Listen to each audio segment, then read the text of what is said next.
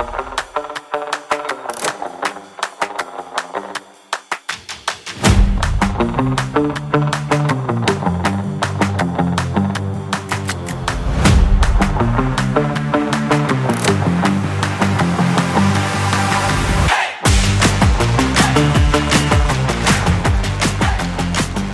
välkomna till veckans avsnitt av Direktionen. Och idag har vi den stora äran att ha med oss Linnea Lindmark.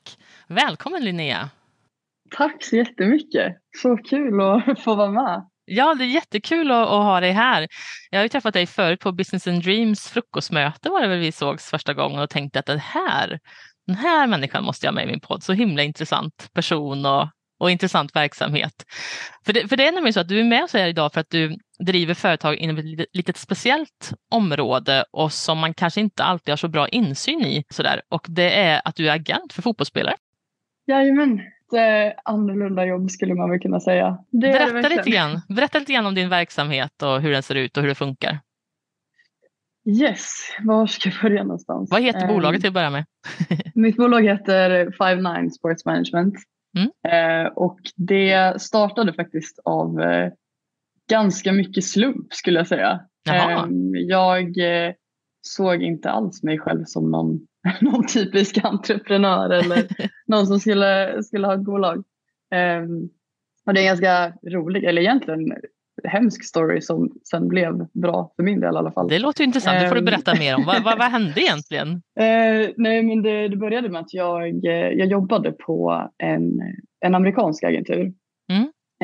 Som hjälper college-spelare egentligen från hela världen och ja, får stipendium på universitet i USA och i samband med sin idrott. Just det.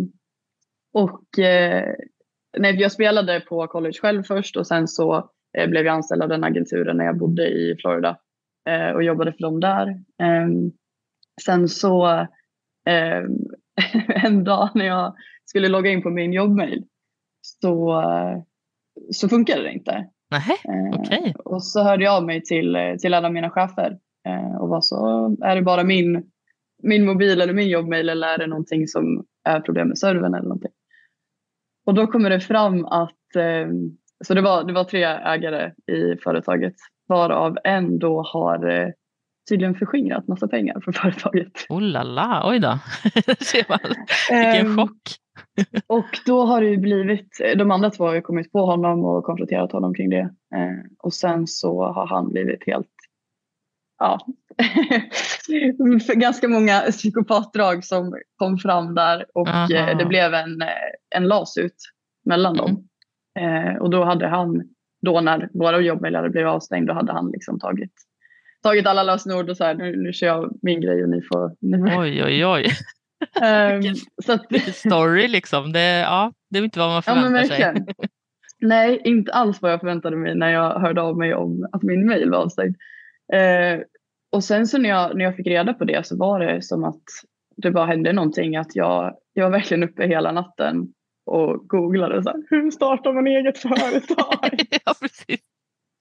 Och det var det första som kom upp i mitt huvud för att jag älskade verkligen det jobbet och jag visste att det jag gör är någonting som jag skulle vilja göra vidare, men det handlade ju också om USA och där vet man att det är den som har best lawyers som kommer vinna, så jag var ju väldigt rädd att han, den dumma eller vad man ska säga, skulle vinna rättigheterna till liksom företaget och namnet och allting. Just det. Och jag ville inte jobba på honom. Nej, vilken taktik liksom, att så här förskingra pengar så man har mycket pengar så man kan klara av sin lawsuit med sina så att man vinner den sen. Det låter ju verkligen skurkaktigt som man vill säga. Luga taktiker. Ja, verkligen. Ja, nej, verkligen så himla sjukt, och det är också en person som jag har liksom jobbat på kontoret väldigt nära och som man inte hade kunnat, jag trodde inte på förhand att det var en person som kunde göra någonting sånt. Nej. Så det var också en intressant upptäckt att det faktiskt finns sådana personer bland den ibland som man inte först är medveten om. Men för min del så när jag väl hade fått den här idén i huvudet så kunde jag inte sluta tänka på det. Och jag hade ett non-compete clause, vad heter det? Konkurrensklausul, ja. Exakt.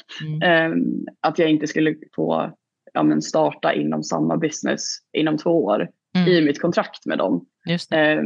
Så det var väl lite strul först med att komma ur det, men sen så löste det sig ändå under omständigheterna. Och egentligen 1-2 veckor från att jag hade fått det här samtalet så hade jag börjat med min företagsregistrering. Okej. Och ja, därifrån blev det. Och det var egentligen inte agent från början, utan det var att hjälpa spelare över till USA, vilket ju är en form av agent. Men inte så proffsagent. Ja, man måste ha certifikat för det, va? Eller, exakt. Ja, eller licens exakt. Eller vad det är. Ja. Det stämmer. Så det när jag hade jobbat med det i något år så det började egentligen med att det var många amerikanska coacher som jag skickade spelare till från Sverige eller från Finland eller vad det nu var, som frågade mig om spelare som har gått ut skolan och spelat klart för sitt universitetslag. Och i USA är det ju så att det finns ju proffsligan som är världens bästa liga på damsidan i alla fall. Och ganska bra liksom, MLS på här sidan också. Och blir man inte draftad då från college dit, då har du inget lag. Nej, okay. Och så är det ju alla sporter i USA att när du går ut college så finns det liksom inga lag att spela i om man inte blir... Okay. Om du inte är en av de absolut bästa i hela landet. Och jag menar, USA är liksom ett land med 250 miljoner och bara några få proffslag. Det är ju väldigt många spelare som varje år slutar för att man måste flytta någon annanstans om man vill fortsätta spela. Det är många som hörde av sig och sa, kan du hjälpa den här spelaren efteråt? Hon eller han kollar på att spela i Europa. Och när man fick x antal sådana förfrågningar så tänkte jag att jag kanske faktiskt borde ta min agentlicens och börja jobba med det också. Så då blev det att jag gjorde registreringen på Svenska fotbollsförbundet, och sen dess så har jag jobbat med representera vanliga spelare, vad man ska säga, klubblagsspelare också. Vad kul. Men vad roligt. Visst är det lustigt att det visar där. Att från någonting så här, en liten kris, så uppkommer det någonting helt annat. En helt ny verksamhet för dig och egen företagare helt plötsligt. Det är lite intressant också att du i den här krisen, liksom den bara rädslan och frustrationen som blir att helt plötsligt så har jag inget jobb. Och att du vänder det till att nu startar vi företag här. Liksom. Det är ju imponerande. Ja, men verkligen kul hur någonting som skulle kunna vara det värsta som händer kanske faktiskt blir det bästa. Och det var så kul att en som jag jobbade med när jag gjorde praktik under min sista termin i USA sa alltid, då var jag på Svenska-amerikanska handelskammaren i Fort Lauderdale, då var det en kille där som var min chef som alltid, han hade också spelat tennis då, inte fotboll, men också spelat sport på college. Och han sa alltid det att alla vi som har åkt över hit är entreprenörer. För att man har tagit sig ur sin liksom, comfort zone. Du har flyttat till andra sidan jorden. Jag var alltid så här, nej, men jag är inte det. Alltså, jag är verkligen helt fin med att jobba för någon annan så länge jag gör någonting som jag tycker är kul. Och liksom aldrig sett mig själv som den här. För jag tänker mig en entreprenör som någon som är den här liksom, idésprutan, du vet, alltid har tusen bollar i luften och verkligen den personen, och jag är mer så liksom fokus en sak, göra det bra, jag tänkte liksom aldrig det, och sen så när jag tänkte mycket på det när jag väl sen startade att jag kanske hade rätt någonstans, det var bara det att jag inte hade hittat den grejen som gjorde att jag blev till någon form av entreprenör. Ja, precis. Det kan ju se ut på så många olika sätt, och det är väl ett jättebra exempel på att man kanske, det finns vissa standardiserade bilder eller liksom prototyper att så här gör man eller så här är man, eller i de här verksamheterna startar man bolag och sådär, men det är ju det som är så kul, att man hittar det som man själv brinner för, då känner man bara att det här är rätt, liksom. Nu kör jag på det här. Det är jättekul. Ja. Men då har ju du har spelat mycket fotboll själv då. När liksom, du har spelat hela ditt liv, eller berätta lite grann om din fotbollskarriär. Ja, men det har jag gjort. Spelat hela livet sedan jag var en liten mini. Och Nej, men först jag flyttade efter eller jag kommer från Leksand från början, flyttade till Linköping när jag började gymnasiet för att det inte fanns så bra fotboll i Leksand. Vi hade väl division 3 som bäst. Ja. Så jag flyttade dit, spelade fotbollsgymnasiet där och sen så flyttade jag direkt över till Florida i West Palm Beach för att gå fotbollscollege. Mm. Och sen så blev det faktiskt min plan var alltid att bli fotbollsproffs, men det blev faktiskt att jag när jag gick ut skolan där borta och hade spelat klart, så hamnade jag väl lite i den amerikanska situationen, eller vad man ska säga, av att man får som ett ettårsvisum som internationell när man har gått ut skolan där, om man hittar ett jobb. Och jag älskade verkligen att bo i Florida. Jag var så här, det är så svårt att få visum annars i USA också, och jag ville verkligen inte flytta därifrån. Så jag valde att ta den chansen och ta det ettårsvisumet, och blev inte draftad till proffsligan liksom. Då blev det att jag slutade för att jag hade inget lag där. Man spelade lite på skoj liksom, men det finns liksom inte division 2, division 3 under proffsligan. Nu håller det på att hända saker och de håller på att ändra systemet lite med, så på sikt kommer det förmodligen, eller förhoppningsvis, att finnas fler möjligheter för fler att spela, men det blev att jag slutade då. Sen så flyttade jag till Barcelona efter det sista året i USA och började spela futsal, alltså inom fotboll. Vilket jag fortfarande spelar nu också här i Sverige, men inte längre utomhusfotboll. Nej, jag förstår. Vad hade du för position när du spelade utomhus? För det mesta så var jag innermittfältare. Ganska offensiv innermittfältare. I USA spelade jag mest vänsterforward i en 4-3-3-uppställning. Absolut, ja. Kul. Vänsterforward-ish. Ja, härligt. Jag har också spelat fotboll i många år, dock inte på någon särskild nivå på något sätt, vill jag lägga in. Men jag vet också hur vanligt det brukar vara med smeknamn. Har du haft något smeknamn någon gång i laget? Sådär. Ja, men det har väl varit mycket. I USA och egentligen alla de andra länderna som jag har bott i, så har det varit så här, tydligen så har Linnea varit ganska svårt att uttala för många. Första gången jag träffade min coach där i USA, de var så här, I'm gonna call you Lynn. Så Linn har varit, jag bott i USA och sen i Tyskland och Spanien, och i alla de tre länderna så har det faktiskt blivit Linn istället för Linnea. Vilket aldrig någon skulle kalla mig i Sverige. Nej, vad lustigt. Men när jag spelar fotboll så vet jag att jag fick liksom det föga smickrande namnet, eller öknamnet ska man kalla, Benknäcka-Robin fick jag. Det var jag 19 år, typ jag gick på gymnasiet, för jag var blond, jag är egentligen blond, och man hade ju sån här Robin-frisyr på den tiden, liksom, såg ut som Robin. Och sen gjorde jag väl någon ful tackling på någon sån här fotbollsgymnasiekille på någon skolturnering som vi hade också, så här, och efter det så fick jag heta Benknäcka-Robin. Men du har ju inte fått någon sån gliring eller elakt ökna någon gång, och det är väl därför du är nu, och min fotbollskarriär slutar på Sifällas A-plan i Säffle. Om man säger så då. Ändå Benknäcka-Robin, långt namn att säga på planen. Ja, det är ju det. Det var nog mer öknamn snarare än tilltalsnamn, kan man väl säga. Ja, det ska det vara.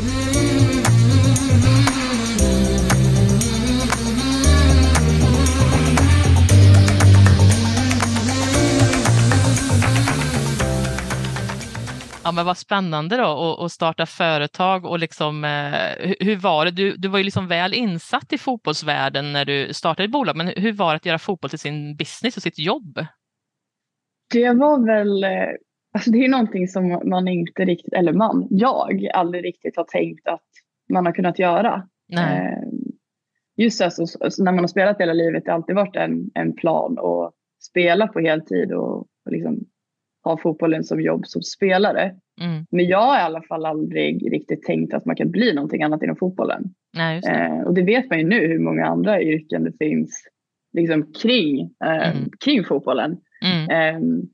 Och just agent är väl någonting som jag också så aldrig tänkt ens att man kan bli. Nej, just också, det är ett väldigt, väldigt konstigt yrke på det sättet att det finns kanske ingen riktig klar väg i hur man blir. Nej. Det finns ingen så här klar utbildning. Visst, du kan ta din licens.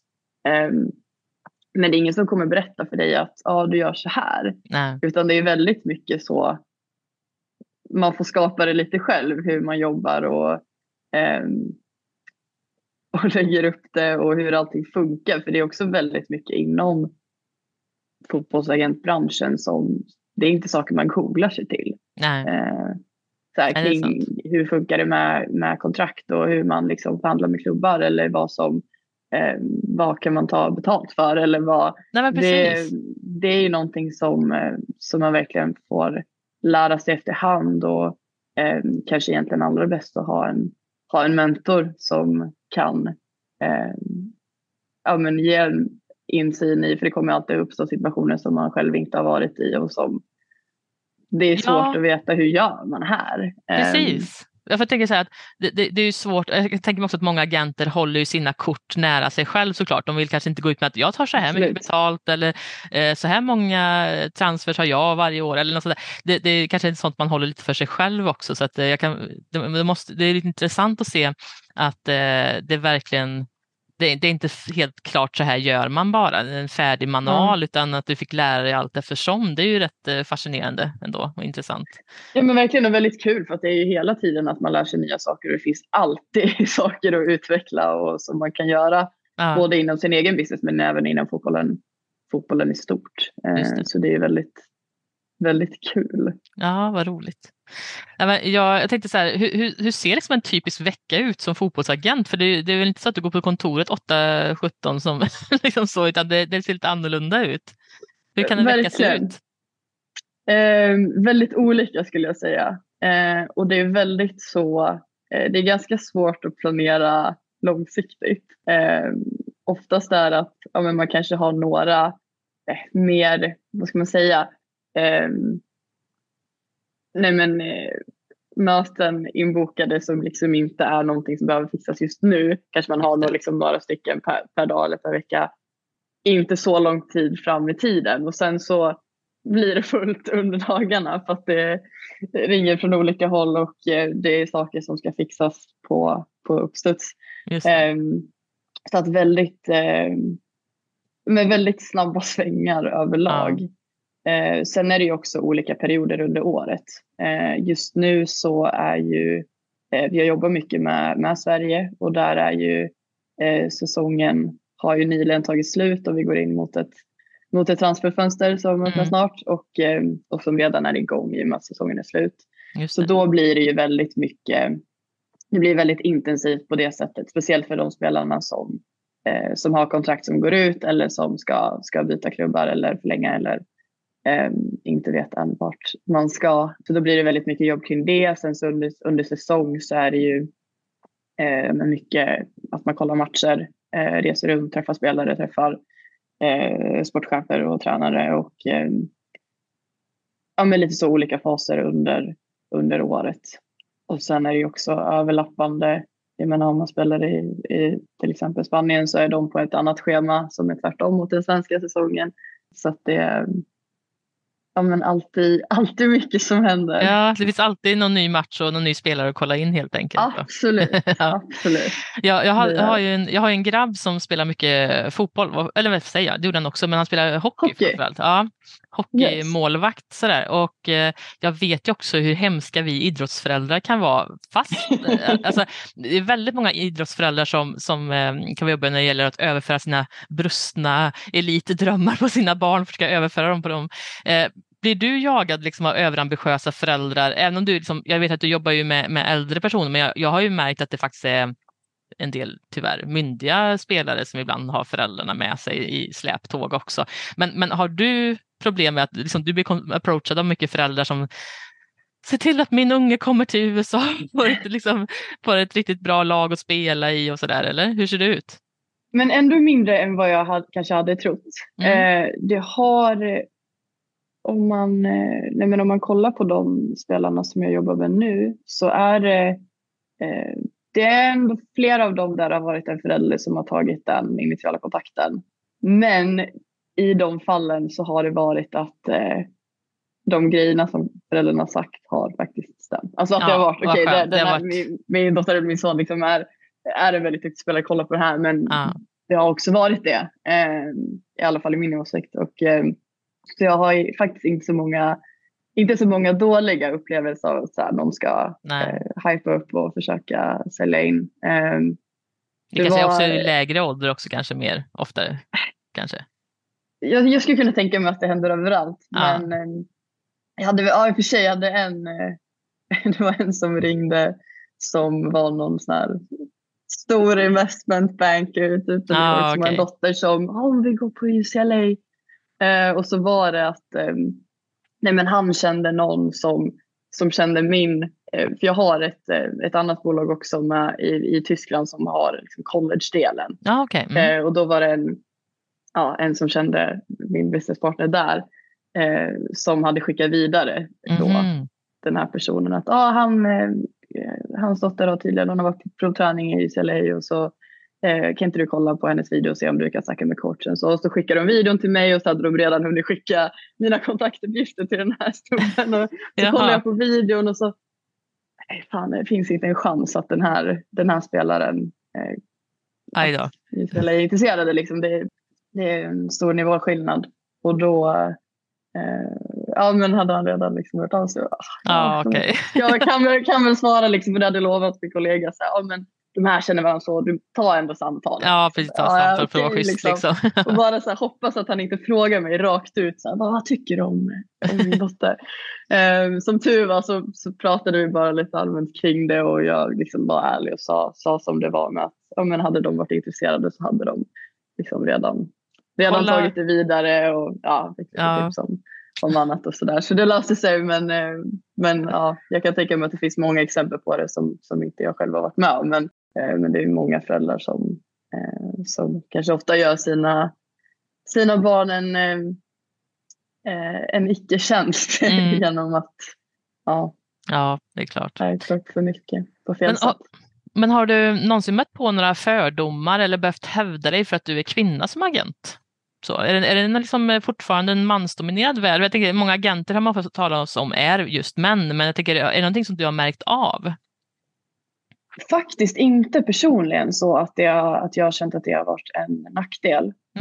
Jag vet inte om det har varit tur eller skicklighet eller någon kombination. Men faktiskt inte upplevt något negativt så personen kring hur jag har blivit mött. Eller hur det har...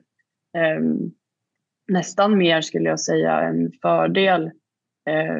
Jag jobbar just nu till största delen på damsidan. Och där har det varit väldigt uppskattat av framförallt spelare. Att man själv har spelat på inom liksom damfotbollen. Så att just för att det är, som du säger, det är ju väldigt mansdominerat. Och även på damsidan så är det ju 95% minst av dem jag pratar med. När det kommer till ledning även inom på de sidan så att, och lika när jag tog min licens var vi väl 3 tjejer av kanske 45 pers som tog sin licens då så att det är inte jättemånga men det behöver inte vara någon nackdel.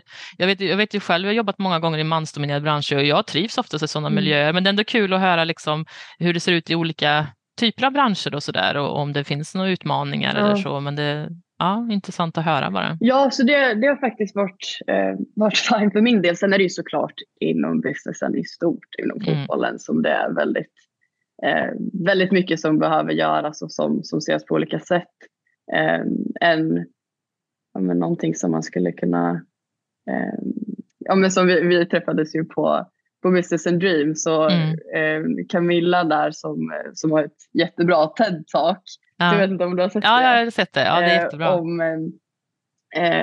Som har jobbat mycket med investerare inom alla branscher och märkt en så tydlig skillnad om hur man frågar kvinnor kontra män som pitchar idéer om företag. Där man ofta frågar tjejer Eller fråga killar med så här, hur kommer du att lyckas? Ja, just det. Medans man frågar tjejer antingen direkt eller indirekt, hur kommer du att inte misslyckas? Ja, precis. Ja. Och det är väl någonting som också jag skulle säga är mycket inom fotbollen. Att om man till exempel kollar på Växjö i år. De gick obesegrade genom elitettan. Alltså andra divisionen och blev klara för allsvenskan. Väldigt bra gjort. Och de gick back 5 miljoner under året. Och då har de en stor sponsor bakom sig som säger det. Att ja, men det är liksom början av bolagiseringen och det är precis som vilket företag som helst att man måste satsa innan det ger avkastning. Det. Mm. Och då är det ju många som säger okej, luftslott liksom, och det är inte lönsamt när de men när till exempel Djurgårdens herrar vann SM-guld 2019, vilket ju var innan corona, så kanske mer rimliga siffror att jämföra med egentligen, så gick de back 15 miljoner. Mm. Och då var det ingen som ifrågasatte. Det är ingen som säger att så här, ja, men det är ju ovärt med herrfotboll för att få vinna SM-guld så krävs. Alltså, sen är det klart att det handlar om att ha en sund ekonomi på sikt. Men just det här med, det är så mycket att, och det ser man i alla kommentarsfält överallt också, att ja, men, det är inte lönsamt, det är marknaden som styr. Mm. Absolut, men vilket företag kommer gå med vinst innan man satsar någonting? Exakt. Det är faktiskt jättebra exempel. Det görs inte lika mycket satsningar överlag på dem. Sen händer det ut saker, verkligen. Och det går framåt. Men mycket så, och får man komma tillbaka till fördomar. Kanske inte att det har varit fördomar mot mig personligen liksom, som kvinna inom branschen, men att det finns en fördom om att, som fortfarande ligger kvar, om att det är inte lönsamt att tjejer spelar fotboll. Och det finns egentligen en enorm potential med fotboll som redan är världens största sport. Att varenda herrlag skulle kunna ha liksom, dubbel inkomst om man satsade lika på sitt damlag. Vilket vissa har verkligen börjat inse. Ja, precis. Några klubbar har ju börjat inse det nu. Mm. Verkligen, och kollar man på Barcelona till exempel, som liksom länge har varit en av världens bästa klubbar, som vars herrlagen då har haft en ganska tuff tid senaste åren jämfört med hur de brukar prestera, och där damlaget istället de har ju verkligen gjort en medveten satsning, och ja, men det är de som har sålt ut Camp Nou liksom, ja, det är lite 100 000 pers. Ja, det är lite så här, where money goes, energy flows på något sätt. Det är verkligen så. Absolut. Och det handlar ju också om vad berättar man liksom för stories. Det blir ju också sant. Och vilka ser man i tidningen eller på tv. Det kommer ju också hela tiden, liksom, det blir en spiral uppåt. Om man faktiskt gör de investeringarna, det kommer man få tillbaka tusenfalt även liksom ekonomiskt, om man bara gör den satsningen. Så. Ja, men det är jätteintressant vad som händer just nu. Det ser man också från OS och VM, så är det ju mycket, mycket mer engagemang i damfotbollen än vad det varit förut. Och man märker ju även när det går sämre för herrarna, så ja, men då är det många som engagerar sig i just damernas landskamper och VM och OS och såna här saker. Så det är jätteintressant att se.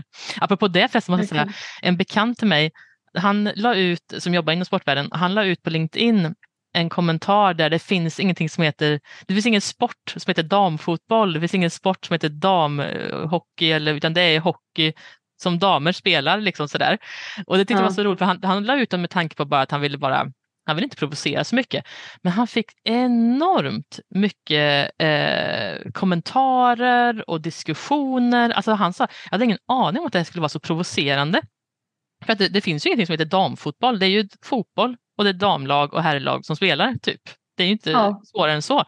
Men tydligen så upprörde det här enormt mycket känslor. Han var helt så här, jag tror han hade fått så här, det var helt sanslöst, typ så här 15 000 som hade kommenterat och likat. Alltså det var någon så här enorm storm liksom. Det är lite märkligt ändå i dessa tider, kan man tycka. Att en sån enkel grej upprörd. Ja, det är jättekonstigt. Ja, det är jättekonstigt. Men jag tänkte just nu när vi spelar in här nu, så är det ju fotbolls-VM i Qatar. Och det har ju varit minst sagt stormigt runt FIFA i många år och särskilt under detta VM får man verkligen säga.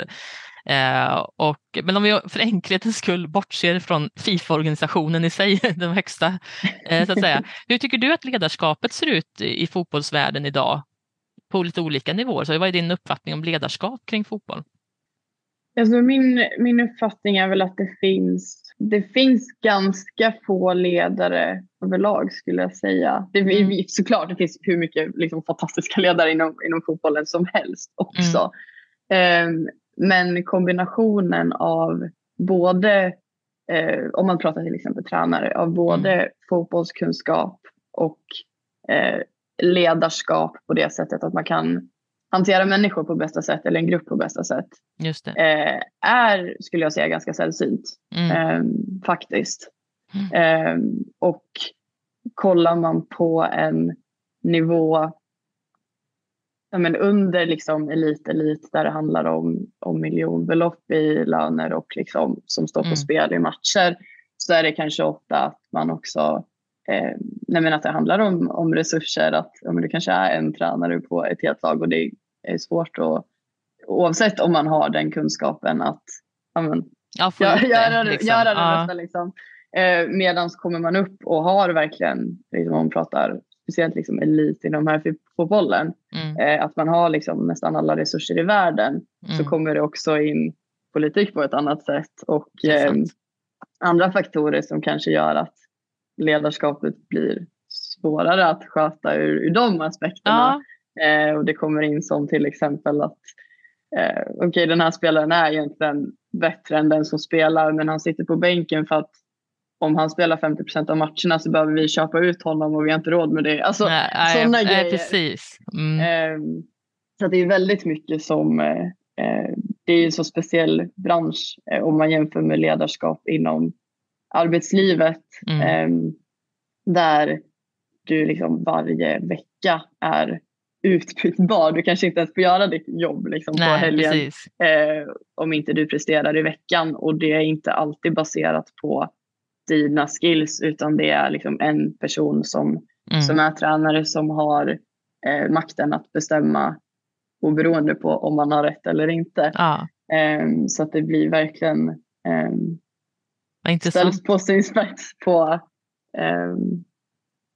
ett speciellt sätt. Vad intressant, därför att jag tänker liksom att jag har ju varit med i liksom idrottsvärlden i många år och varit tränare eller lagledare och sådär. Och man såg ju ganska tidigt, alltså, vi kan ju tänka i alla fall 10 år sedan, 15 år sedan bakåt, att man börjar inse att föreningarna måste börja tänka lite mer på sina verksamheter som ett företag mer idag än vad det kanske var för 30 år sedan. Så börjar man tänka lite mer kring att föreningen ska drivas mer och mindre som ett företag, men fast kanske lite olika värden då såklart. Men jag tror att det är många, som du säger, som hamnar lite mitt emellan där, för att börja komma in pengar och man ska börja marknadsföra laget, man ska liksom ha råd, åka iväg på alla kupper och allting, det börjar bli pengar i. Då blir det också lite politik och då blir det lite motsättningar. Så det kan nog vara dubbelt det där liksom, att man behöver tänka mer affärsmässigt och ledarskapsmässigt, men samtidigt också så kommer det in andra faktorer som kan påverka organisationen mycket och hur väl man trivs i föreningen och att alla får vara med och vara aktiva och sådär. Verkligen, verkligen.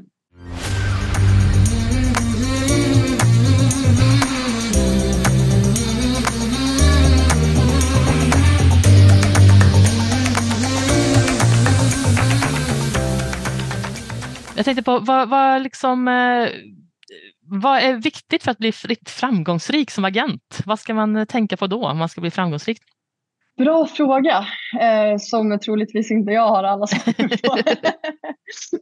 Jag förhoppningsvis har en väg kvar att bli mer framgångsrik. Men, vad är det du vill att dina spelare får känna? Liksom, att det här ska de få när de anlitar mig. Då ska de få det här. Vad är viktigt för dig att nå fram med för budskap? Nej, men om man kopplar tillbaka det till att alla spelare alltid liksom verkar inom ett lag där det är en tränare, en sportchef som absolut inte har tid. Alltså oavsett om man är startspelare eller inte, liksom tid att lägga fokus på varje spelare liksom individuella utvecklingsplan. Och där är väl, tycker jag, det är så himla viktigt som agent att man är den personen som...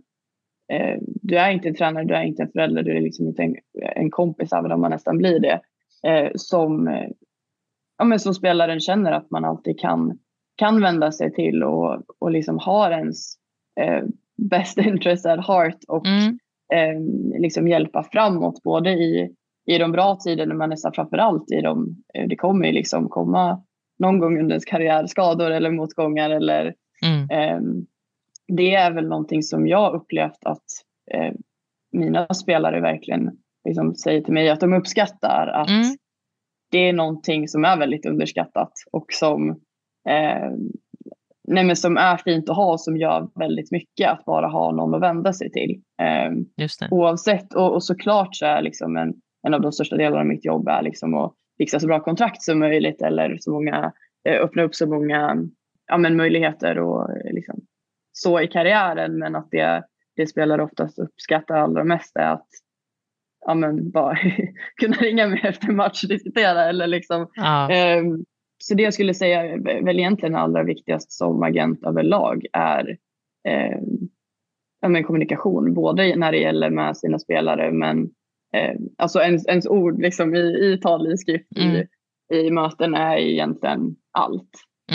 Så att det handlar om att bygga relationer och kontaktnät och men tillit mycket också för att dels liksom mellan sig och sin spelare, men också för att skapa så bra möjligheter för spelarna som möjligt, så är det ju bättre ju fler bra relationer jag har med klubbar, med tränare, med inom branschen överlag.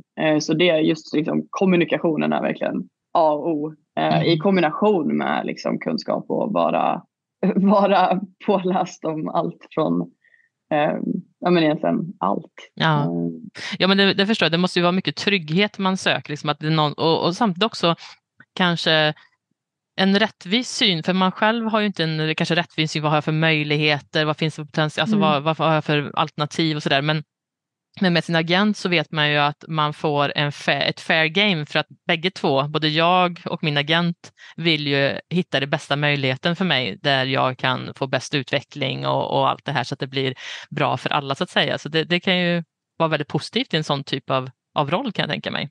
Som inte kopplar till föräldrar, skola, sig själv, yrkeskarriär efteråt eller liknande, utan det är någon som faktiskt ser väldigt nyktert på situationen. Ja men verkligen. Verkligen. Ja, spännande. Vad har du för mål just nu och vad inspirerar dig till att utvecklas ännu mer som företagare och sådär? Är det något särskilt som du har mål för 2023?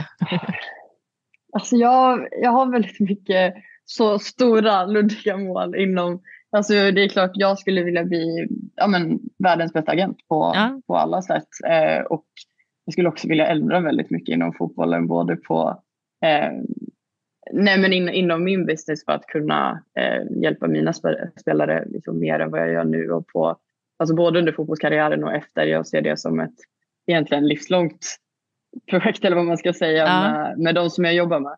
Men också, det finns så mycket man kan göra inom fotbollen. Det är en sån himla fin bransch på det sättet att det förenas många människor över hela världen, och det finns så mycket mer man kan göra. Det som du säger, prata om FIFA, där finns det ju liksom, hur fotbollen styrs, hur det man skulle kunna använda det till så mycket bra, och det görs mycket bra nu också, men det finns en otrolig liksom, kraft och utvecklingspotential i det, på allt från fotbollsnivå till liksom sociala rättvisor och allt, välmående överlag. Du har det finns verkligen väldigt möjligheter. Sen så när det kommer till så personliga mål så är det väldigt mycket, det är faktiskt ett mål i sig att bli bättre på att sätta mål.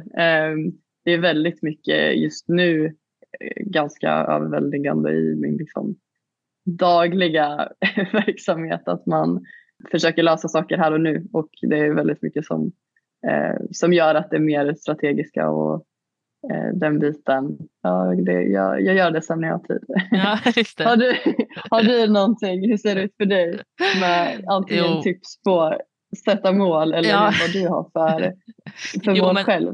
Ja, men jag håller med. Det kan ju lätt bli att man hamnar i det. Att man har så mycket och det är så mycket som drar en. Så det är svårt att sätta mål. Till och med, man kanske är jättebra. Som jag som jobbar som konsult. Det är jättelätt att sätta mål för kunderna och strukturera upp deras arbete. Sen så ska man, det är lite så här skomakarens barn liksom, ska man hem och sätta mål, just det, det var det här också liksom. Och det är lätt gjort att man lägger allt fokus på kunden och deras utveckling och hur de ska kunna mäta sina resultat och nå sina mål. Men jag tror också som du säger att det är viktigt att se tillbaka också på sin verksamhet och se vad är det jag gått igenom, vad är skillnad idag. För det, som du säger, det händer mycket inom idrotten också. Så vad är skillnaden idag mot hur det var för 5 år sedan bara? Och hur kommer det se ut om 5 år framåt? Kommer jag kunna hitta nya sätt att utveckla både min verksamhet och erbjuda nya saker? Det är ju kul att sitta och liksom fundera på det. Och också se, vad är det hur ska jag mäta mig själv om det går dåligt? Det brukar alltid vara en bra grej att tänka på. Om det går riktigt dåligt, vad ska jag då hänga upp mig på för positiva nyheter? Liksom? Då måste man kunna mäta olika typer av framsteg. Kanske antal kontakter, inte bara själva förflyttningar av spelare mellan olika föreningar och lag och sådär. Utan kanske också se på hur många kontakter har jag haft? Mellan vilka har jag en bred range av klubbar i olika länder? Eller håller jag mig väldigt, har jag liksom lagt alla äggen i en korg? Det kan ju vara sådana saker också som man kan kika på. Så att vi får ta lite ett snack sen när du är 20 på att sätta upp lite mål, så går vi igenom det. Jättegärna. Ja, det här var så himla kul att du ville vara med i podden. Det här var jätteintressant att höra mer om hur världen ser ut för en fotbollsagent. Jätteintressant att höra, verkligen. Så kul att få vara med. Tack själv, en ära. Ja, och sen så självklart vill vi också tacka alla er fantastiska lyssnare som valt att stötta podden genom att vara våra beskyddare. Och det är vi innerligt tacksamma för såklart. Och ni får gärna tipsa oss om det är något ämne som ni vill att vi ska prata om i podden, eller om ni känner till någon särskilt intressant person som tycker att vi ska bjuda in till podden, så säger ni bara till, eller mejlar på alla sociala medier och allt vad man kan göra. Men jag och Linnea, vi tackar för oss och önskar er en fortsatt fin vecka. Ha det så bra. Hej då!